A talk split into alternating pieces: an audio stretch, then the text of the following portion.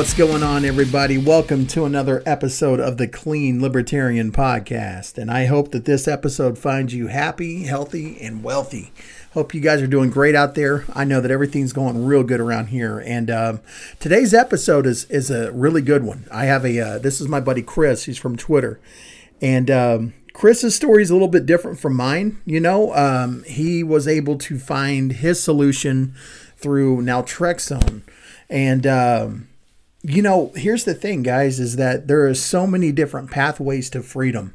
And one of the goals of this podcast is to highlight each and every one of them that I can, you know, get on the show. And this is a, a new one. And uh, I don't know, this was a really fun conversation. Not only did we talk about, you know, his story, but we also talked about some of the uh, some of the harm that can be caused by, you know, medicating kids early on with behavioral health meds.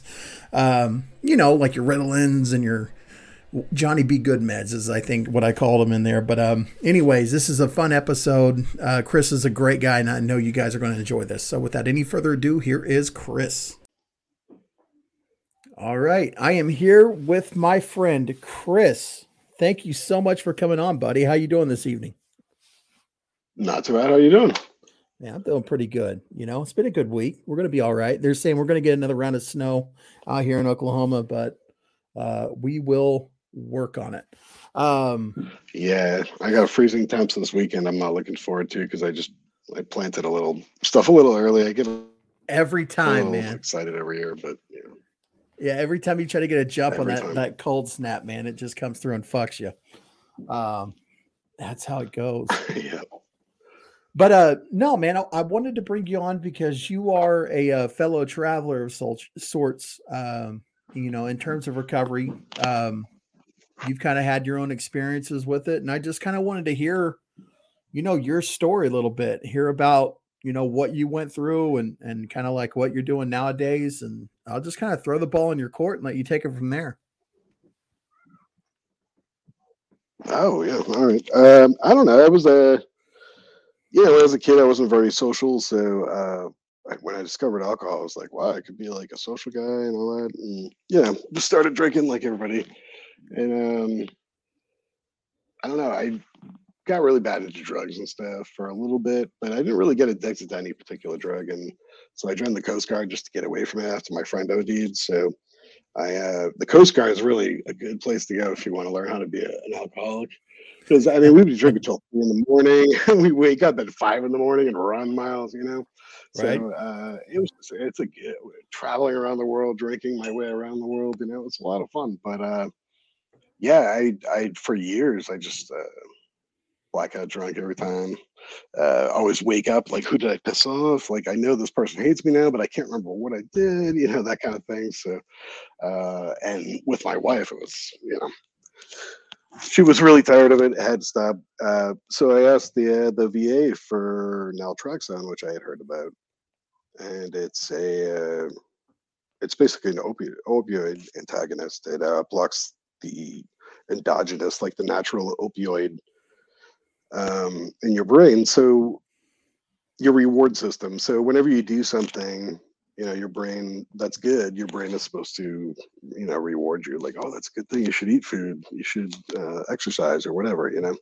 Uh, but it, it, alcohol and, and other stuff kind of hijacks it. And um, and I got prescribed naltrexone. I only took three pills, and it uh, pretty much eliminated my alcoholism for uh, several years, and then I took it again only twice, and it uh, now I don't even think about alcohol ever. So it's just kind of an amazing thing. I guess that's a really bad summary because it's you know 40 years of my life, but um, I don't know. Uh, it's just a uh, it's a way to to quit drinking by it's really a cheat code. It's if you're already sober, like there's no reason to even listen to this podcast because it's just going to tempt you into like, oh, I can still drink once in a while.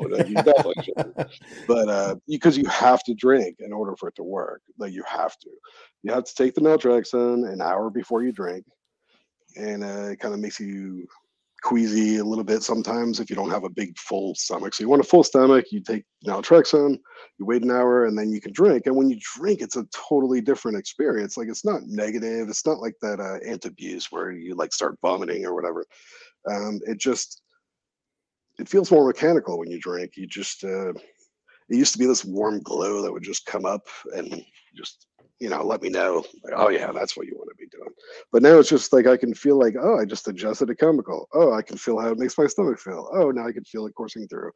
And it doesn't uh, it doesn't have any of the same luster you know what i mean? It's just uh, it's completely evaporated that now i barely even think about it. Interesting. Interesting. Yeah. so so like h- how long ago was your last dose that you took? I took a I've taken a total of five doses in my life. My my psychiatrist at the time with the VA told me to take it every day, which I knew was not the right way. It's actually very bad. Most doctors don't know anything about it, so they just give it to you. They tell you to take it every day. Maybe if you're an everyday alcoholic, you probably should take it every day. If you if you're drinking at work and stuff, I, I wasn't I wasn't that way, but um, uh, really you just take it an hour before drinking. I did it three times the first time. Um, I the first time I took it, I took a pill, waited an hour, a little bit queasy, but not too bad. But then, um, and then I drank, and my wife was very skeptical, as you can imagine. If you've if you're an alcoholic and you your spouse yeah. is not, then you know what it's like. She's still anxious about it, and it's been like years. Yeah. Um, but um, so I, I, I you take it an hour before, and then I think I drank like six beers or whatever, and I was like, wow, that's kind of a weird experience.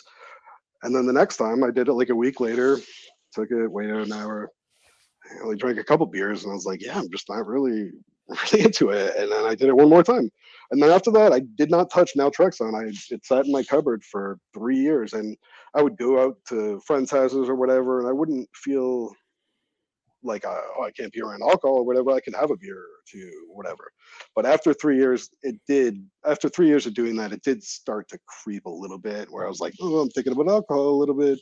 So I did it again, and ever since then, like I couldn't care less. Like it, it just completely eliminated. I think I've had a a bottle of uh, whiskey that I had for my wife. I think I've had it six months now, and I think there's maybe halfway gone because I have one glass and I'm going to finish it. I dump it out. It's just it's just not i'm not interested in it anymore. It doesn't make it so i feel nauseous when i have alcohol or anything. I just that glowing attachment that i had to it that magical that magical kind of um, draw that it had it's just completely gone. It's unpaired alcohol from my reward system so i don't get rewarded when i do it.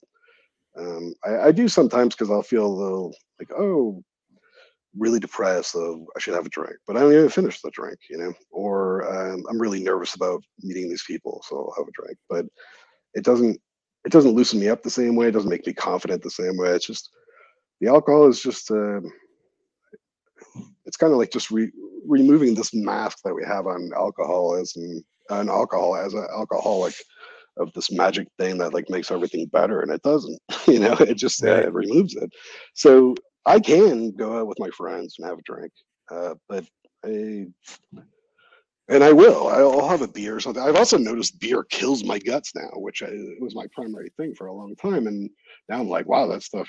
Every time I even have one beer, my guts are. So for years of me doing this, my guts are just a, a nightmare now. So. Yeah, they're like they're like, cut it out, dude. we yeah. get it. yeah, I, I, have like the the colon of like a ninety year old woman. It's crazy. so, um, so that I mean, that's that's phenomenal, man. I'm I'm glad to hear that. Um, you know, you've you found something that that helped you out with, mm-hmm. um, you know, the obsession. Now, eh, were you the type to drink because you didn't have other coping skills at your disposal, like? or were you just the type of drink it was just a social type of thing so that's what you did oh no i would drink by i primarily drink by myself um, yeah no no i was i was a i was a pretty pretty good drunk uh, it wasn't an everyday thing but it was a um, at least an every other day every three days kind of thing and i'd black out every time and uh, I just say dumb stuff when I was blacked out that had nothing to do with me as a person or my personality. So it, it just started really uh, eating away at my relationship. And it, I wouldn't say started; it was you know 20 years ago. It was bad, yeah. and I just kept yeah. it up for 20 years. So uh, it would just, and it was a time I was just like, you know what, I'll try this stuff because I don't want. I, I know that I don't have the strength to just stop drinking and just do it like that. So I'm like, well, maybe I'll try the stuff and if, see if it works. And it did. And it was, it was like a cheat code. And if, for those people that are still drinking, not people that are already sober, those people that are still drinking and they, they're like, man, I don't want to quit drinking altogether but I want to not have this kind of problem anymore. It, it, it, might be an option. It doesn't work for everyone, but it might be an option at least to get you down a little bit, you know? Um, yeah, for sure, man. Yeah. Um, what did you have any DTs or anything like that? No, I had noticed some shakes here and there. Um, yeah, I, I, did notice some shakes here and there, but I and a lot of irritability with withdrawals, but I never got massive physical withdrawals. Um, yeah. I saw them a lot. I used to work in inpatient psych, so I would see a lot of withdrawals, like from all kinds of different drugs. And I, I had the the psychological aspects of it. I was very irritable, and like that's all I could think about. And like I was just miserable all the time. Uh, when uh, you know the day after or the day after that, um, and you know, it just gets in your head like that little earworm and you can't get rid of it. You're like, you're driving by the liquor store and your mouth starts watering a little bit, you know. Yeah. So I, I, mean, I mean, I, I was definitely an addict, like it, no question. Like it, it, affected my life in a major way, but I, I wouldn't say that I was having massive like DTs or hallucinations or anything like that. Because I usually, I couldn't, my body couldn't handle doing it every day. It had to be like an every other day, every three days kind of thing. Because uh, when I drank, I would drink so much it would just cripple me for a day. You know? Right.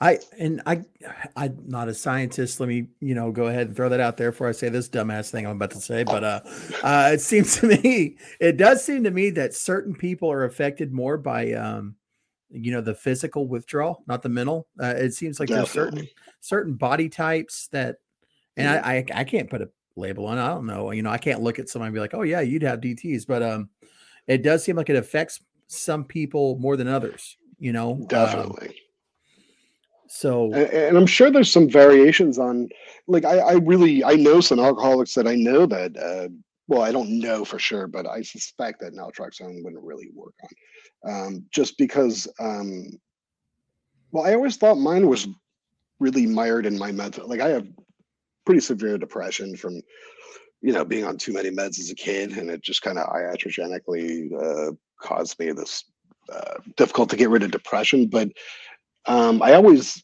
kind of coupled it with that depression, and I thought, oh, well, the drink is just because of the depression, but it wasn't. It was just paired with my reward system, and uh, once I impaired it, like it was a completely separate thing. Like it wasn't even a coping mechanism. It was just, it just exposed it as like this fraud, the fraud that it is, you know. Right. Um, yeah, so I don't know. I, I, I think that there's definitely people that I won't work for, um, and I definitely think that uh, I've seen withdrawals from.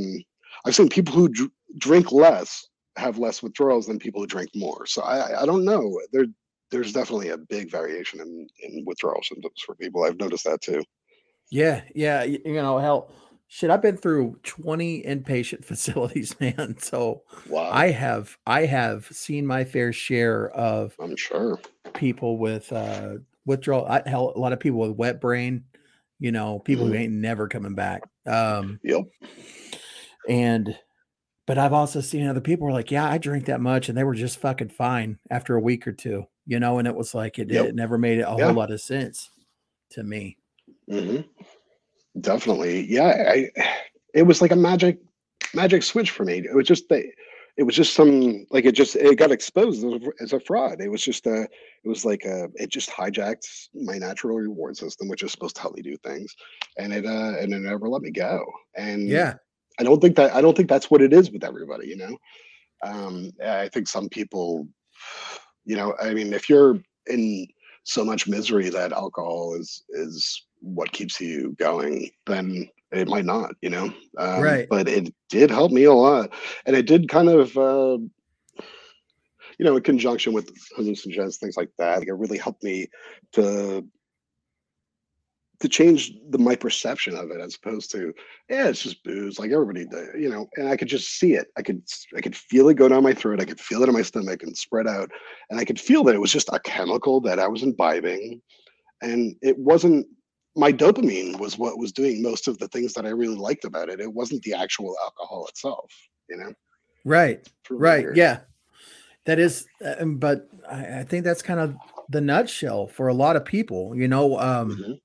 dude, I think it's it's stellar that you found this solution. You know, um, mm-hmm. and I wanted to know more about it because, I mean, admittedly, alcohol was never really my thing. That was not my get down. So, uh, you know, that mm-hmm. wasn't an option for me. Oh, what what was your major thing? Meth and heroin. So, what was I, your major? Uh, uh, yeah. Yeah, I so I would get way too spun out on the meth, so I would have to take the heroin to calm myself down, and then I'd be too calm, so I'd have to get the meth, and it was just never ending. You know? Yeah, I mean, no, no, I, I know, I, I, I used to, I used to be a chipper. I used to, when I lived in Boston, I used to, uh, every once in a while, I would, uh, you know, for a weekend, just get a couple bundles of uh, heroin and do it. You know, I never really liked coke, but I think it was because I um, or meth because I think I was uh, I was my brain like formed under Dexedrine and Ritalin, so it was like yeah yeah I used to take that for breakfast when I was six. Relax, you know. yeah. So it never really impressed me that much. So I was never big into speed, but um, I remember I really liked heroin, but I never it never grabbed me like alcohol. But I think because it wasn't a social thing. I think alcohol really grabbed me at first because I was so not good at social interaction, and it really helped me with that. And then your whole teenage years and and all that, you know, eh, it's all about social interaction. It really helped. Man, eh, you know, and here's the wild thing. I, I identify so much with that because while I could sit here and say like drugs were the most destructive thing to ever cross my path in life, they also gave me every single bit of social uh, skills that I have currently. Yes. Without yeah, even, drugs, I never would have gotten to where I'm at now. Oh, totally. Well, and yeah, you, ha- you there's so many skills. Like, I mean, I, I've done, uh, I mean, everything. I mean, I was big into him for a long time, but uh, just like learning how to like read people and like the, if they're sketchy or not sketchy or you know what I mean. You you you can learn more towards working with in psychiatry just by being a, like a drug addict, like hanging out with drugs, buying drugs. You know what I mean? I always joke because my wife is such an innocent, like loving, like empathetic person. She could never buy drugs. I would never bring her with a drug deal because she'd just be like, "Wait a minute, are we buying drugs?" Like she just has more like sense of that, like that that subtle, um, you know, just little eye movements and looks and handshake. Like you know if that person is sketchy or not. Right. And oh man, it's so applicable to real life. It's crazy. Yep, that is that is absolutely insane. You know, and, and, unless you've been there, it's hard to describe it. It's really mm. tough to describe that level. Oh man, totally. like getting ripped off and like I remember getting ripped off of drugs like in the middle of like a, like ghetto Connecticut. Like I think it was uh West Bridgewater, some East Bridgewater, some something. It was horrible, and just like you're in the middle of nowhere, you're all alone, and you're like trying to buy drugs off like people that like they're like there's 20 of them, and there's one of you, and it's just like like uh, people that climb Everest, like they don't know like the fear that that is. For real, man. What my, my last on my last relapse, man, I went over to this hotel. Uh, somebody said to meet them there, and so I met them there. They're supposed to be by themselves and I walk in this hotel and we walk down this hallway and then um, this person says, "Hey, he's here" out loud, and I'm like, "That's weird. Why would they say that?" And then while we're walking towards their room, one by one, the doors in the hallway start to open and more people join this little hall, and I'm like. I'm getting no. fucking murdered today. I am going to die. And uh, you know, thanks to drugs, I you know had the uh had the ability to kind of con my way out of that one. I made it out unscathed, but um, oh yeah, dude. I oh, mean, oh, well, just, you you did meth too. Like I never really dealt much with meth people oh, because oh god, they even they were just too much for me. You know what I mean? Like I mean, I was I was like a raver. I was like ketamine and MDMA and acid and all that. And uh, once in a while, some heroin and coke or something. But man, meth people, I just I I, I just remember going to buy mescaline off a in a meth house, and it was just like the dude's like it's all dark in there, and he's got like a shotgun, and he's like jittery, and I'm like, no, no, just chill, out, just buying. hey, relax, I'm just buying hallucinogens, bro. relax, you know. oh man, I, I just couldn't do it. I yeah, couldn't. I could much. never be a coke dealer either. Like three in the morning, like being a coke dealer. Oh my god, I I couldn't handle that. I No, it's too much. It's too much, man. I mean, we, eh, we talk about high maintenance addicts. all of us, Oh, all, all of us types were, man. You know, Yep. but um, so how how would you say, like, after having you know your life experiences and whatnot, you know, you're you're you're a father, you got kids in your life that you're watching grow up. Like, what is your interactions with them? Like, what? How is your approach when talking about drugs? Um, I don't. I, I'm just pretty much honest about uh, everything with my kids. Uh, I mean, my my two younger ones are a little too young, but to really talk about it much with. Uh, but my 13 year old knows that I I still I smoke. I my depression is so bad that I cannot eat. I have no appetite whatsoever unless I smoke marijuana. So and I don't smoke it all day. I just smoke it at night. So I only eat like once per day at night. And he knows that. He knows that whenever I cook a big meal for like the family for like a birthday or whatever, I'm gonna sit at the table. I'm probably not gonna eat because I don't eat till like nine at night. Um, Yeah, so he- he- he's pretty well aware of it, but he kind of uh, you know views that as a medicine or whatever. But I also tell him stories about uh, you know the bad times and and whatnot, and you know he understands. But um, I, I, it's also I'd rather him. A lot of it was because of the uh, the whole rebelliousness thing when you're a kid and you're on the woods drinking with your friends or smoking weed or whatever, and um, just the the fact that you feel like a badass and all that, you know. And I, I kind of took that away with my kids because I'm like, you know, hey, you're not going to be as badass as me, uh, you know what I mean? like if you if you're going to smoke weed, like I want to know about it. But um, a lot of our hippie friends around here, because we're homeschoolers and we're, we're friends with a lot of hippies and stuff, and they all let their kids, and we don't. But he doesn't really fight about it. I don't know. If if you raise your kids right, like they don't need it as an escape because they're they're already pretty much uh, happy. You know what I mean? Um, Yeah. And it hasn't really come to that yet. Um, but w- when he does, I mean, it's just I'd rather him just be open and honest with me, so I can see the the, the trajectory of his uh, addiction if there is one. You know what I mean? So I can kind of stop it before it starts. Well, and you know, you they lucked out, right? Because you got your childhood fucked up the same way that I did. We got those Johnny B. Good medications shoved down our throat early on, Yep. and Yep. uh, it's not exactly a good ground floor foundation, you know, for a No. successful. I- yeah, exactly. And it's not even our parents' the fault. It's not even our parents' fault or the pharmaceutical industry's fault. Although, I mean, there's some blame, whatever, both ways. But it's really just um, our parents brought us to somewhere because we had like I was the child of divorce, like everyone else our age, and I had behavior problems. So they brought me, and then they're instead of recommending more, more love and attention, they're like, "Oh, just give them drugs." And Yep. so then that was my solution. Like, oh, you, I don't need love and attention. I can just do drugs. I feel just as good. You know Yeah, what I mean? So uh, you, you just learn that over time, and that's the uh, the thing with our kids. Like, we're not going to teach them that, you know, you it's unconditional. Our love and affection has nothing to do with uh, your dopamine system. You know what I mean? yeah, at all, man. That I, I distinctly remember that moment when I took uh when I took a pill at an early age and I and I was like, oh shit, I can use an outside substance to fix an inside problem. Nice. You know, Yep. like that I, was I, I a- remember the exact. I remember the exact moment sitting in the the relief that I felt in the psychiatrist's office when he's like, you know what, I think maybe you're just uh, you have uh, bipolar disorder. It's not your fault that you do all these things. It's just well, we just got to get you on some pills and then they'll all stop. They didn't all stop, but you know, at that moment, the relief that I felt, like, oh my god, I'm not a bad kid. It's just like my brain's messed up. Like, and it's the same relief that my parents felt, probably. You know what I mean? It's not our fault. It's his brain's messed up. You know what I mean? It's the simple solution with the simple answer. And uh, you know, I don't know. Yeah. Now, um, how would you put and just this is just a pure curiosity, how would you put your um like attention to focus? Like are you able to to like kind of concentrate on things that you don't necessarily find interesting? Oh God, no! I I am awful with that. I, I've always been awful with that. Uh, Same. ever. I mean, yeah. I mean, it, it was always awful, but it's when I'm into something, I'm into it. Like, I mean, I would start if I was into a subject when I was a kid. I lived near the library, and I used to go every day after school to avoid going home, and I would just find a section and just read the whole section, read every book, like super into it. But if it was, and then I go to school, and I wouldn't, I never did homework ever.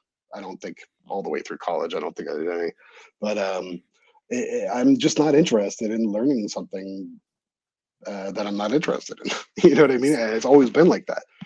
Um, See, I um, I got this really running theory. Uh, I got this running theory that. Mm-hmm the uppers, the amphetamine salts of, of the modern day, they don't actually give somebody the ability to focus. It just coats you in such a euphoria that you start to give a shit about things you normally wouldn't. And therefore you're able to focus. Yeah, that that's not a bad that's not a bad theory actually. I also think that um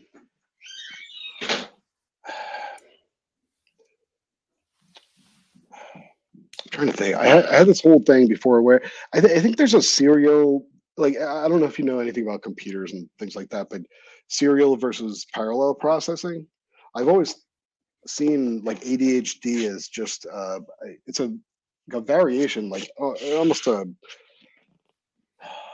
I don't want to say evolutionary because it's a very short time span, but like a socio-evolutionary kind of um, thing where uh, our brains change to instead of eh, I think that people with uh, the, who are claimed to have ADHD have a better job at parallel processing. They're better at uh, you know focusing on some things uh, more than one thing at a time. And a lot of the studies don't don't really coincide with this. I, I don't agree with them, but uh, I think that are we. It's really hard for me to describe, but uh, our brains kind of they're better at intaking a whole lot of information at once from a lot of different places but um, we're much worse at um, trying to think of the word here. Um, the co- coalescing. What's the word I'm looking for? Um, coalescing them in our brain. You know, uh, I can't really think of the right word here. Should have thought about that before, but yeah, um, I don't know. I, I think it's a serial processing thing versus a parallel processing. We're we're very good at things that we love, and this whole part right here, I'm just mumbling about nothing. You can cut all that. no, you're good, man. Sorry, you're good. It tracks. I like. I understand what you're saying. So like, so some, I, I did. I did smoke a bunch of weed. I did smoke a bunch of weed before. so I'm sorry. You're good. I do man. still smoke weed. I'm not completely sober. You're all right, bud. Um, but uh, I think yeah. so. Like some of the some of the problems I run into personally is like maybe it's not so much that I can't focus on the one thing. It's just that I focus on everything at once, right? And so, mm-hmm. yeah, it's like paying attention to people's moving in the room. And I notice this at work, like whenever they're giving a presentation on some like new office software system that we have to start implementing or some goddamn form that we have to start filling out a certain way, like I get instantly fucking tired because it's every ounce of energy that I have to focus onto the words of the of the person speaking. Like I oh, don't yes, give a shit, yes. and it's just like I start to get yes. real. It's just like tired. that that old thing that I,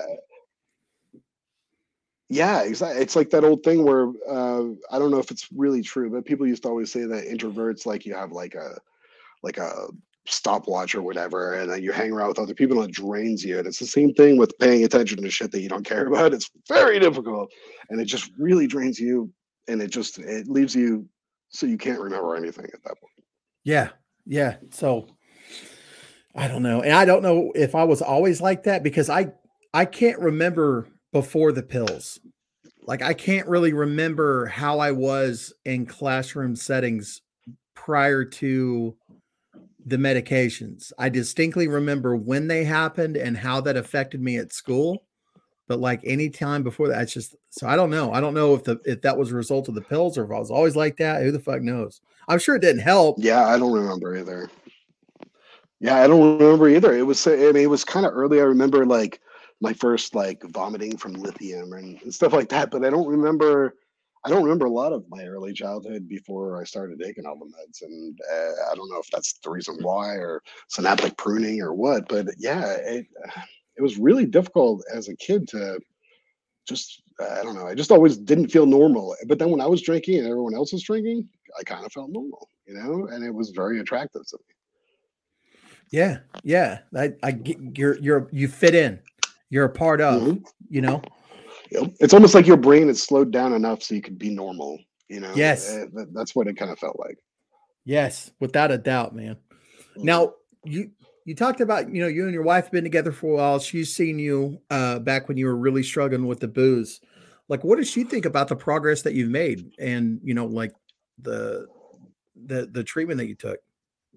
she's still scared, even though it's been like uh, it's been so long. But it was many years where, um, I mean, I got a DUI when she was pregnant with my first kid. You know what I mean? She was like nine months pregnant. I got a DUI.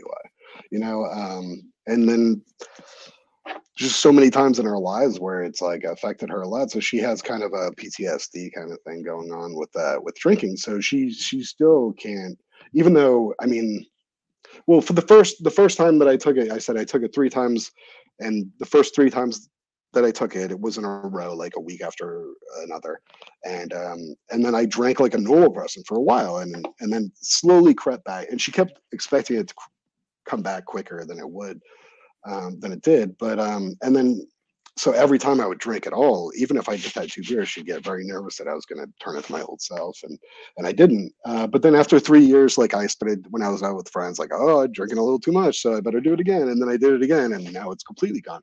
But she's still, if I ordered a beer in a restaurant, I could still tell that she's getting she's getting anxious. She's I, it affects her a lot, you know. Yeah, And she's she's primarily the reason, even more so than my kids. Although obviously I don't want my kids to see me drunk and all that. But um, but it, it, it was a major source of anxiety for for many years. So she um she really didn't believe that it was working, even when it was obvious that it was for a long time.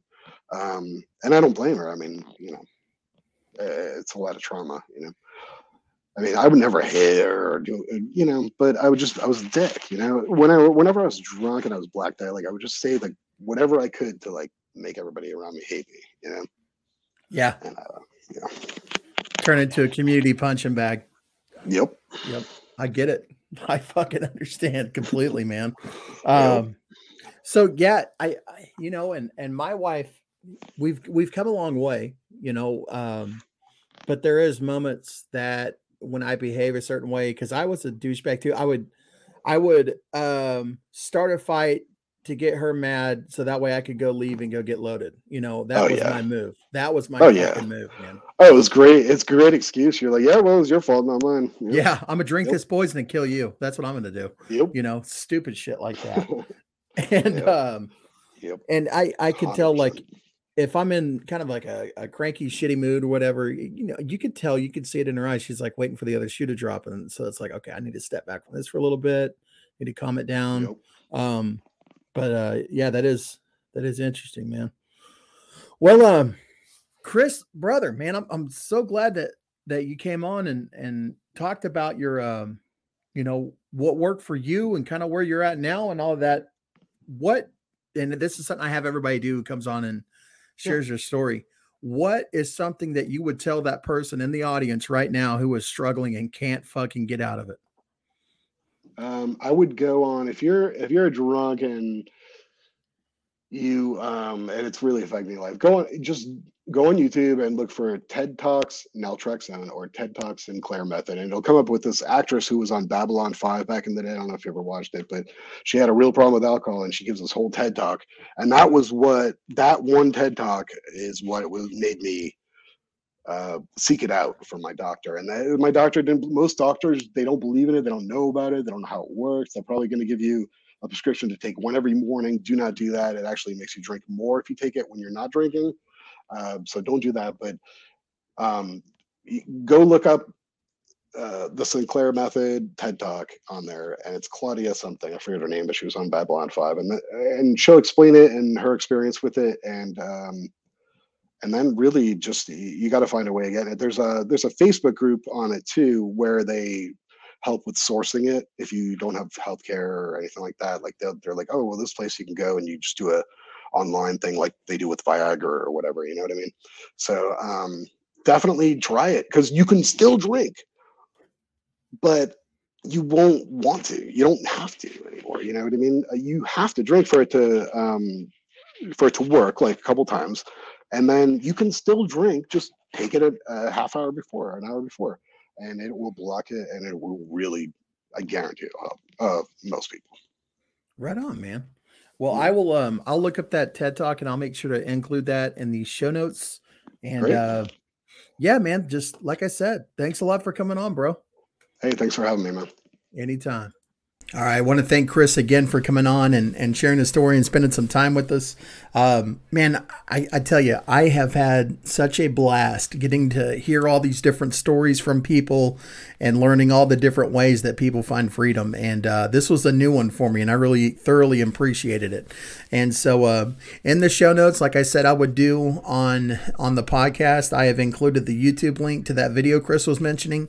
Uh, check it out. You know, if you are a problem drinker and you have tried every other you know every other avenue uh, maybe you you haven't tried rehab or you haven't tried the 12 steps it's just not something that appeals to you. Hell go talk to your doctor about naltrexone. You know maybe it'll work for you. Um, i don't care what avenue any of you use to find freedom. I just care that you find freedom you know and i, I hope that um, you're able to join us on this path to a uh, to a better life you know so, uh, anyways, that's about it. That'll do us. And and I have a uh, song for this week was mentioned by my good friend Greg. You guys remember him from way back when. Uh, he was on to share his story, but this is The Devil Makes Three, and the song is called Chase the Feeling. So uh, here you go. Y'all have a good one. See you next week. Takes one to know one. I know how you feel. You got your hunger and some problems that are real. And you're dealing with some demons who are driving you insane. And I seen them drag you screaming down the hallways of your brain. You got loaded again. Ain't you handsome when you're high?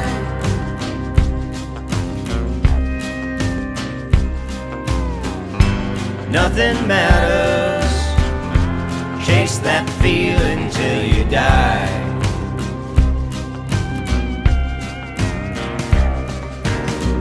Let it ride in there. Let it run your life. Let it run your children off. Let it run your wife. Let it take the joy you love. Turn it to despair. You know you know better. You just don't care. Cause you got loaded again. Ain't you handsome when you're high?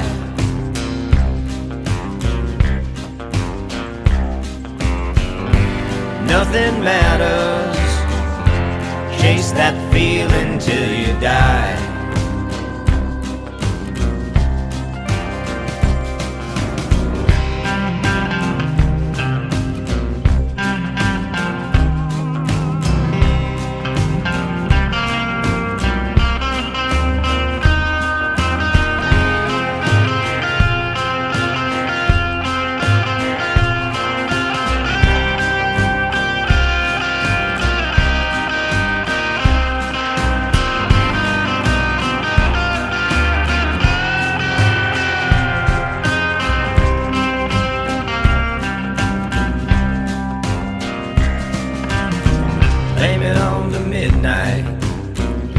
Number one. Tangled up in two while you were shining like the sun. With a pretty piece of hunger who was younger than her eyes. I begin to wonder how it is you're still alive. Cause you got loaded again. Ain't you handsome when you're high?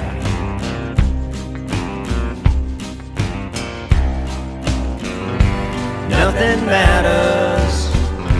Chase that feeling till you die.